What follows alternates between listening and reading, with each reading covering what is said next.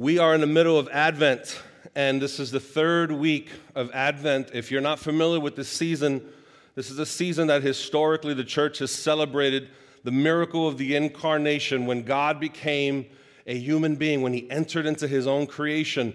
And what the church has historically done for the first, for the four Sundays leading up to Christmas Day, the four Sundays before Christmas Day, the church has paused to reflect on Scripture and to wrap our hearts around the miracle of the incarnation. This morning, we're going to look at a passage of Scripture that, honestly, if we don't dissect it, if we don't park, if we don't stay here long enough, it will read as just a bunch of information.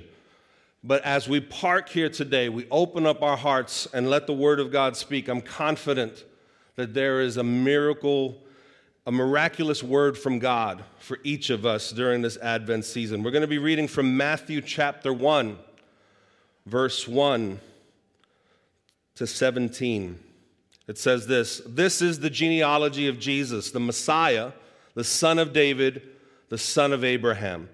Abraham was the father of Isaac, Isaac the father of Jacob, Jacob the father of Judah and his brothers, Judah the father of Perez and Zerah whose mother was Tamar, Perez, the father of Hezron, Hezron, the father of Ram, Ram, the father of Amminadab, Amminadab, the father of Nahshon, Nahshon, the father of Salmon, Salmon, the father of Boaz, whose mother was Rahab, Boaz, the father of Obed, whose mother was Ruth, Obed, the father of Jesse, and Jesse, the father of King David. David was the father of Solomon, whose mother had been Uriah's wife. Solomon, the father of Rehoboam, Rehoboam, the father of Abijah, Abijah, the father of Asa, Asa, the father of Jehoshaphat, Jehoshaphat, the father of Jehoram, Jehoram, the father of Uzziah, Uzziah, the father of Jotham, Jotham, the father of Ahaz, Ahaz, the father of Hezekiah, Hezekiah, the father of Manasseh, Manasseh, the father of Amon, Amon, the father of Josiah, and Josiah, the father of Jeconiah and his brothers at the time of the exile to Babylon. After the exile to Babylon, Jeconiah was the father of Shealtiel, Shealtiel the father of Zerubbabel, Zerubbabel the father of Abihud, Abihud the father of Eliakim, Eliakim the father of Azor, Azor the father of Zadok, Zadok the father of Achim, Achim the father of Elihud, Elihud rather, the father of Eleazar, Eleazar the father of Matthan, Matthan the father of Jacob, and Jacob, the father of Joseph, the husband of Mary, and Mary was the mother of Jesus, who was called the Messiah. Thus were 14 generations in all from Abraham to David, 14 from David to the exile to Babylon, and 14 from the exile to the Messiah. Shall we pray? Lord Jesus, we come to your word with expectant hearts. We ask that you would speak to us, meet us, cause your word to come alive to us. Holy Spirit, glorify Jesus. Powerfully transform our hearts. And Lord, may we grow in our love and our affection for you, Father. We pray this in Jesus' name. Amen. Names are quite powerful. You know, the scripture says that one of the most precious, priceless things that you have, that you possess, it's, it's worth more than all the money you have, is your name. Your name carries weight. When people hear your name, it evokes something in them. For some people, when they hear a certain name, think of people in your life when their name is mentioned, some people, gladly, when you hear their name, it connotes reliability, faithfulness, trustworthiness, someone who will get things done, someone who will be present. But then there's other names in our lives that when the very mention of the name, your back tenses up, your shoulders get stiff because they connote something negative. They're not reliable, they're hurtful. You don't know where they're coming from. Names are powerful.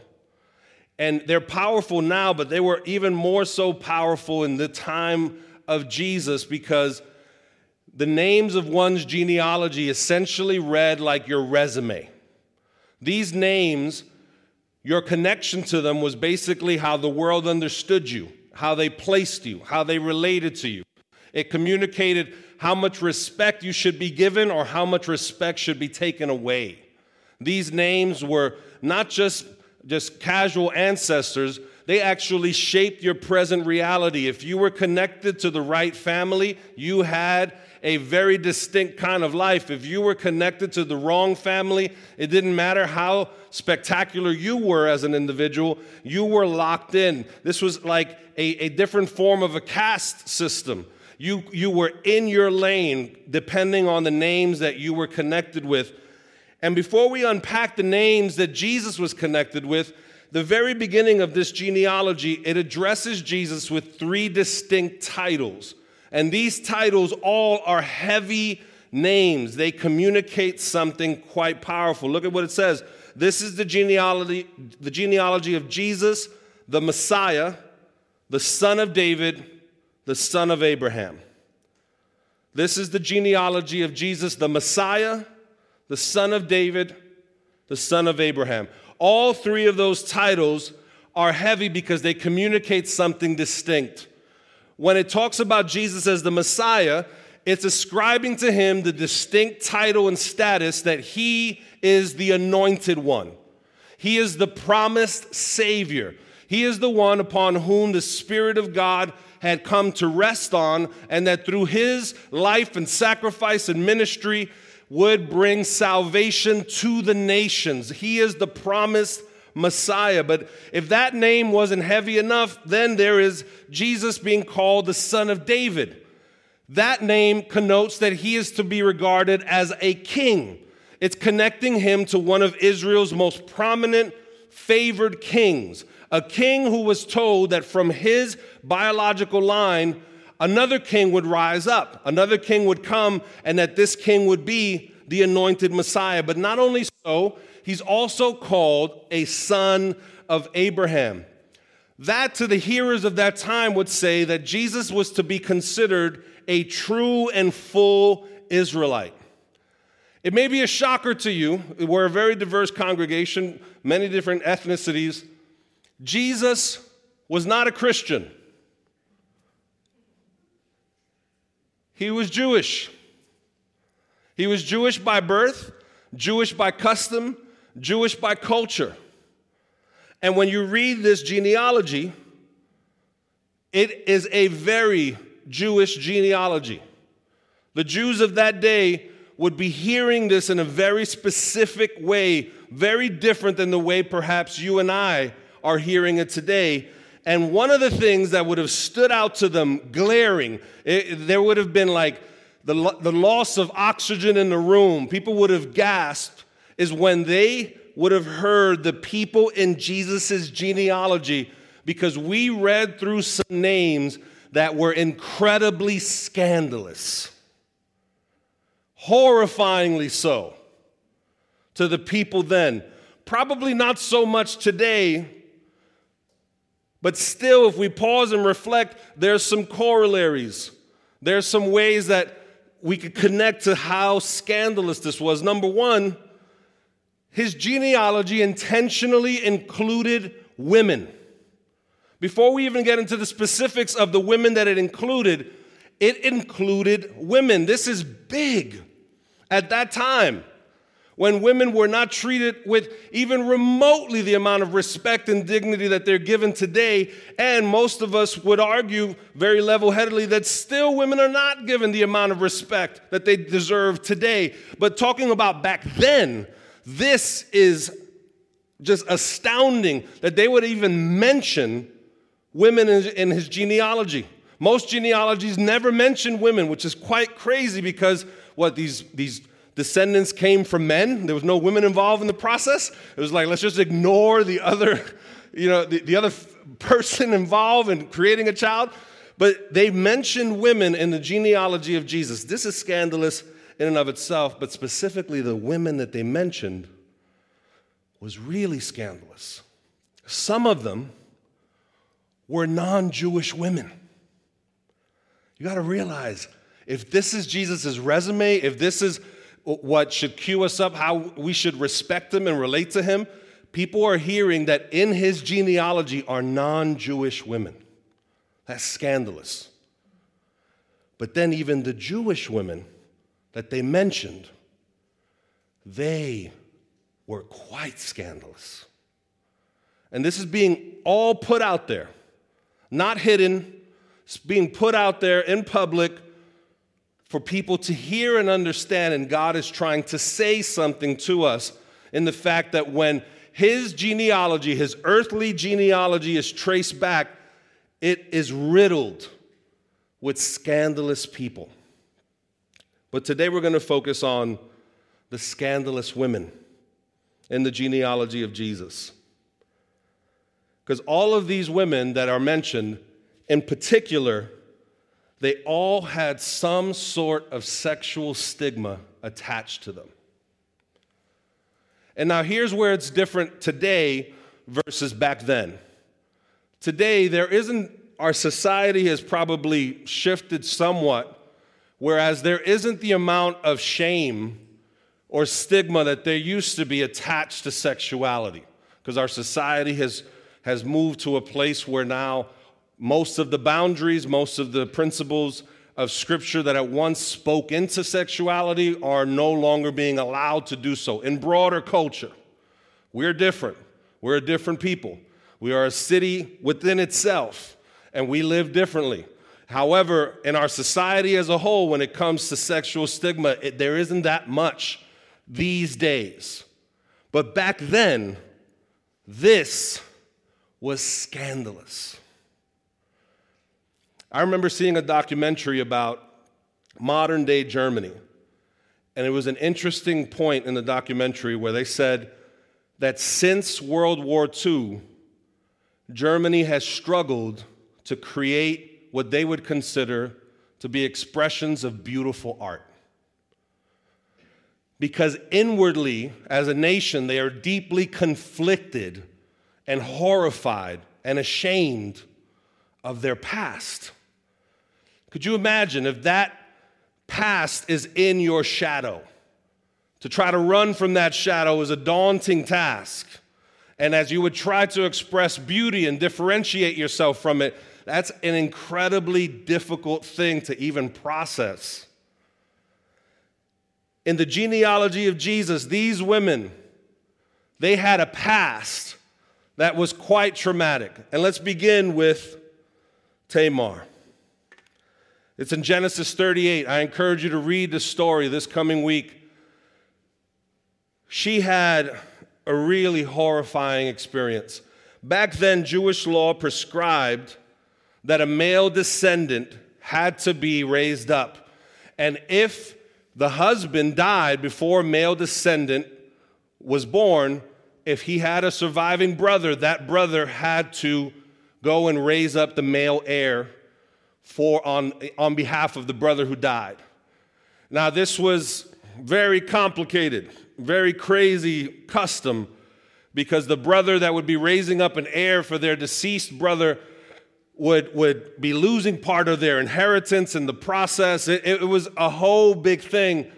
Sadly, for this woman, it did not work out the way she would have liked because at the end, her husband dies then the next brother who tries to raise up an heir dies as well. And so at this point, the father Judah says, I don't want any more of my sons to die in trying to raise up an heir for my previous son. So he promises falsely and says, There's a future son that you'll be able to have. Just wait, he's young. And in the course of time, this woman Tamar finds out that her father-in-law lied to him, lied to her. The younger son goes off and was given over to somebody else. So now she is left just in limbo. For women at that time, marriage really connected them to a sense of stability and protection and covering. And then for this woman, she's carrying on herself the stigma, the reputation of no heir was able to be raised up, and brothers have tried and they've passed away, and she can't get married in this in between limbo state. So she has been done, an incredible injury has been done to her. And in the midst of that, the story goes that she dresses up and covers herself and actually puts on the clothing that would be associated with a prostitute. She stays on the side of a road, and the father in law, Judah, is traveling this side of the road, and he goes and he sleeps with her, not knowing that it's his daughter in law. Some of y'all don't read your Bible enough. You're like, what? What is this? This is some Netflix show? No, this is Genesis 38. Fast forward, it's heard that Tamar is pregnant. And what does Judah do? Oh, she needs to pay. She needs, let's stone her, let's bring her in public, let's shame her. And in the course of that, she reveals that it was him. This woman is in the genealogy of Jesus. It doesn't stop there. Let's go to Rahab. Rahab, Joshua chapter 2. If you read the story, Joshua sends two unnamed spies to do reconnaissance to the land. And Rahab is the only named character in the story. She's a Canaanite prostitute who confesses in verses 9 to 11 of Joshua chapter 2 that the deeds she heard of Israel's God. And in that process, she actually protects and delivers the spies in exchange for the life of her family. And so spies are being sent into Jericho, and these spies, if they're, if they're caught, they're dead.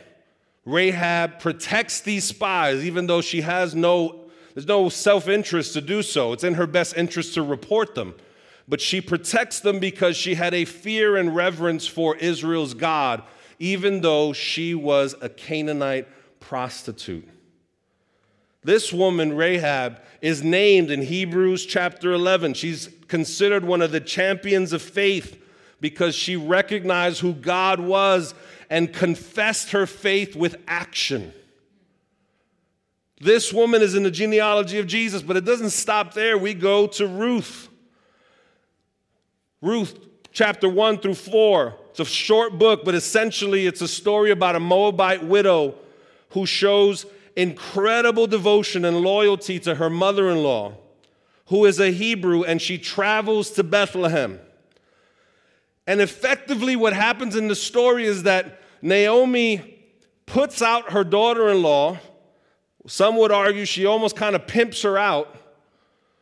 And then all of a sudden, there's a wealthy landowner, and he's a leader in the community, Boaz, who finds her and falls in love with her and decides to redeem her. I, I, wish I had time to talk about the idea of a kinsman redeemer. It's one of the most beautiful ideas and pictures in Scripture. I encourage you read through the book of Ruth. But much like Rahab, we see something in Ruth that's quite powerful, that's outsider to the people of God is involved in the lineage of Jesus and the story of redemption through her faith, through her devotion to God. And now she's being mentioned as being in the lineage of Jesus. The next person is even just as scandalous. If you read the genealogy, remember it's, it specifically mentions about Solomon that he was connected to Uriah's wife. They could have said her name, Bathsheba, in the genealogy. But specifically, they mention her as Uriah's wife because if you don't know the story, King David essentially abuses his power, gets his guards to bring Uriah's wife to his room. She becomes pregnant. Eventually, when he finds this out, he then orders a hit on Uriah. I'm t- read your Bibles, it's amazing. He literally orders a hit for Uriah to be killed in order to try to conceal what was happening and just kind of just brush it all under the rug. In Jesus' genealogy is a murderous king that committed adultery, abused his power. Many people argue that he more than likely raped her, that this wasn't consensual because of his power. And this is in the genealogy of Jesus. What does this say to people then whether they wanted to hear it or not. And what does this say to people now? It says this God chooses to pursue and to work through the outcast.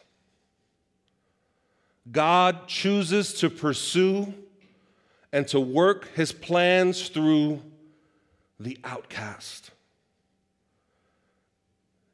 For people that were hearing it at that time, that would have been a message that they probably didn't want to hear because to say you were an outcast in a society that would relate to you or not relate to you based on your lineage would essentially be to say, I'm going to step out of the boundaries. I, am not. Gonna, I'm going to put myself in a category where people won't relate to me, where they'll, where they'll put shame toward me, where they'll isolate me socially. But at that time, Jesus' genealogy was screaming out to people that put so much identity in their own genealogy and saying, if you have a broken past, there's redemption for you, there's hope for you. There's a new day for you. There's a God who can work something miraculous even through the brokenness of your past. That if the genealogy of Jesus could be riddled with so much brokenness, this genealogy communicates to us that God's plans will not be hindered, will not be stopped, despite the brokenness of our past. If you were looking for a moment to say amen, you just missed it because I can't tell you anything more hopeful than that when we look at the genealogy of Jesus and what it means for us. For us in this room, there's nothing in your past that would exclude you from God's plans being accomplished in and through you if the genealogy of Jesus was not enough to hinder the plan of salvation your genealogy, your past, your family of origin is not enough to hinder God's plans from being fulfilled in and through you. The genealogy of Jesus gives hope for us who have broken family lines. Because it, didn't just stop up until the point right before Jesus was born, his very birth was filled with scandal. Mary, the mother of Jesus, she was involved in her own sexual scandal because she was viewed before it was known that what was conceived in her was of the Holy Spirit. She was viewed as potentially uh, unfaithful. And she would have, at the risk of dying, of being put to death in that climate, in that culture. This is how it carried the scandal. And I, realize if, you, if you're connecting the threads, there's so much connective tissue between all these stories and the connective tissue is around sexual scandal. And I think it's important to park there for a moment and just name what that means is that in that culture, there were few things that would stain someone socially than something that was connected to a sexual practice, a sexual act that was deemed as unworthy. It's not focusing on sex, but it's focusing on the thing the idea it's connoting is the thing that would bring the maximum amount of shame to someone. That's the thing that even Jesus works through. Could you imagine if you woke up tomorrow morning and found out that you were a descendant of Hitler? That would rattle your bones. Say, I came from what family? He was what to us? Think of whatever that level of scandal that you would, it would be hard for you to forgive yourself or move past, or it would rock your world. That's what these stories connote. Jesus is coming from a family line that has incredible baggage, yet none of that baggage was enough to stop God's plan. God loves the outcast every outcast, every time. God loves the outcast, every outcast, every time. The genealogy of Jesus screams this to us that God loves the outcast, every outcast, every time. And that's hopeful for us if you feel like an outcast If today you feel like you're on the margins, if you feel like you're not good enough, you're not worthy enough, you don't have what it takes, that's hope. That, that gives you joyous optimism, the possibility that God could work through you, that you're not outside of the bounds of God's power working through you. That gives us great hope if you're feeling like an outcast. But if you're not feeling like an outcast today, if today you feel quite secure in your pedigree, whether it's your family of origin, you, you're connected to a really good family and there's wealth and there's tradition and there's power attached to your name, or maybe it's not your family lineage that you root your identity to. Maybe it's you went to a great school, or you have a good career, or you live in a nice neighborhood. Whatever it is that maybe is making you not feel like an outcast, the fact that God loves the outcast and pursues the outcast comes to us and says, whether you are an outcast or not, there is a humble invitation for us to fall to our knees and say, if you're an outcast, have hope. If you don't feel like an outcast, examine what you root your identity to that gives you the false impression that you're not an outcast. Because here's the reality before God, we are all outcasts. We are all on the out. We all need to be pursued. We all need to be rescued and redeemed. We're all out of reach. And Jesus has come for all of us. When we look at the Gospels, Jesus was the ultimate outsider. He was crucified. This was a fate that was reserved for the most heinous of heinous. Jesus was crucified like an outsider. You know what one of the greatest accusations against the Christian faith over the last 2,000 years from, from its beginning till now is that it was a religion of women and slaves. That was one of the biggest criticisms when the Christian faith first came on the scene. It was a religion of women and slaves. Why did they say that? Because at the very heart of it, it you see this move of God toward the outcast, the disempowered, the marginalized. And why that's so powerful for us today is because our world never ceases to set up hierarchies and social circles and barriers. And yet, in this story, we see a God that's rejecting all of that and, and busting through all of that and redeeming despite all of those things. That there is no such thing as a sinner that's too deplorable or too far out of reach or too filled with shame that God's hand can't redeem and renew and rescue. The genealogy of Jesus emphasizes this, but it also reorients how we relate to our world. If you and I in this day and age would find ourselves having some type of prejudicial feelings or, or judgment toward people that the world would consider outsiders, we should be deeply convicted by that thought or that action because we were redeemed by an outsider. We were saved by someone who was treated as an outsider. And so, for us to extend nothing but warmth and reception and love to outsiders is an absolute affront to the very one who saves us. There's no part of our lives that's too far from God to save. Nothing in your life that you would categorize as outside, as too far. Nothing is too far for God to save. As the worship team comes forward, I want to invite us, if we could, if we could stand. And as we stand, I want to invite you to raise your heart to God and begin to reflect on your past, on your family of origin, on your history, and bring those things up to God that maybe have felt too heavy. The things that perhaps have carried a sense of shame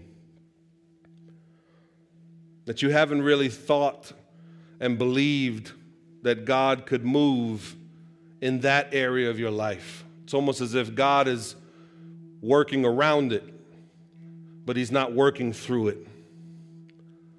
God wants to redeem the broken aspects of your family of origin. He wants to communicate loudly and clearly there's nothing in your past that's too broken for my power to work through, to bring redemption through. Would you raise those areas of your life that feel so broken that you struggle to believe that God could work through those things? Would you raise them to God right now? Jesus, we bring to you our families. Lord, the families of our in our past, our present family, and we bring to you all the areas of brokenness that feel so hopeless. Jesus, thank you that you didn't hide the brokenness in your genealogy. And we don't hide ours either right now. Have it, Lord. Take our brokenness, move through it, work your plans and your power through it, Jesus. Lord, we come to you and we pray that the reality of you being an outsider, being crucified, may that convict us whenever we treat others like outsiders and judge and isolate others. We were saved by an outsider. May we be humbled. May we be hopeful by your very genealogy. Let's come to God now as we seek Him, as we bring those broken places in our life.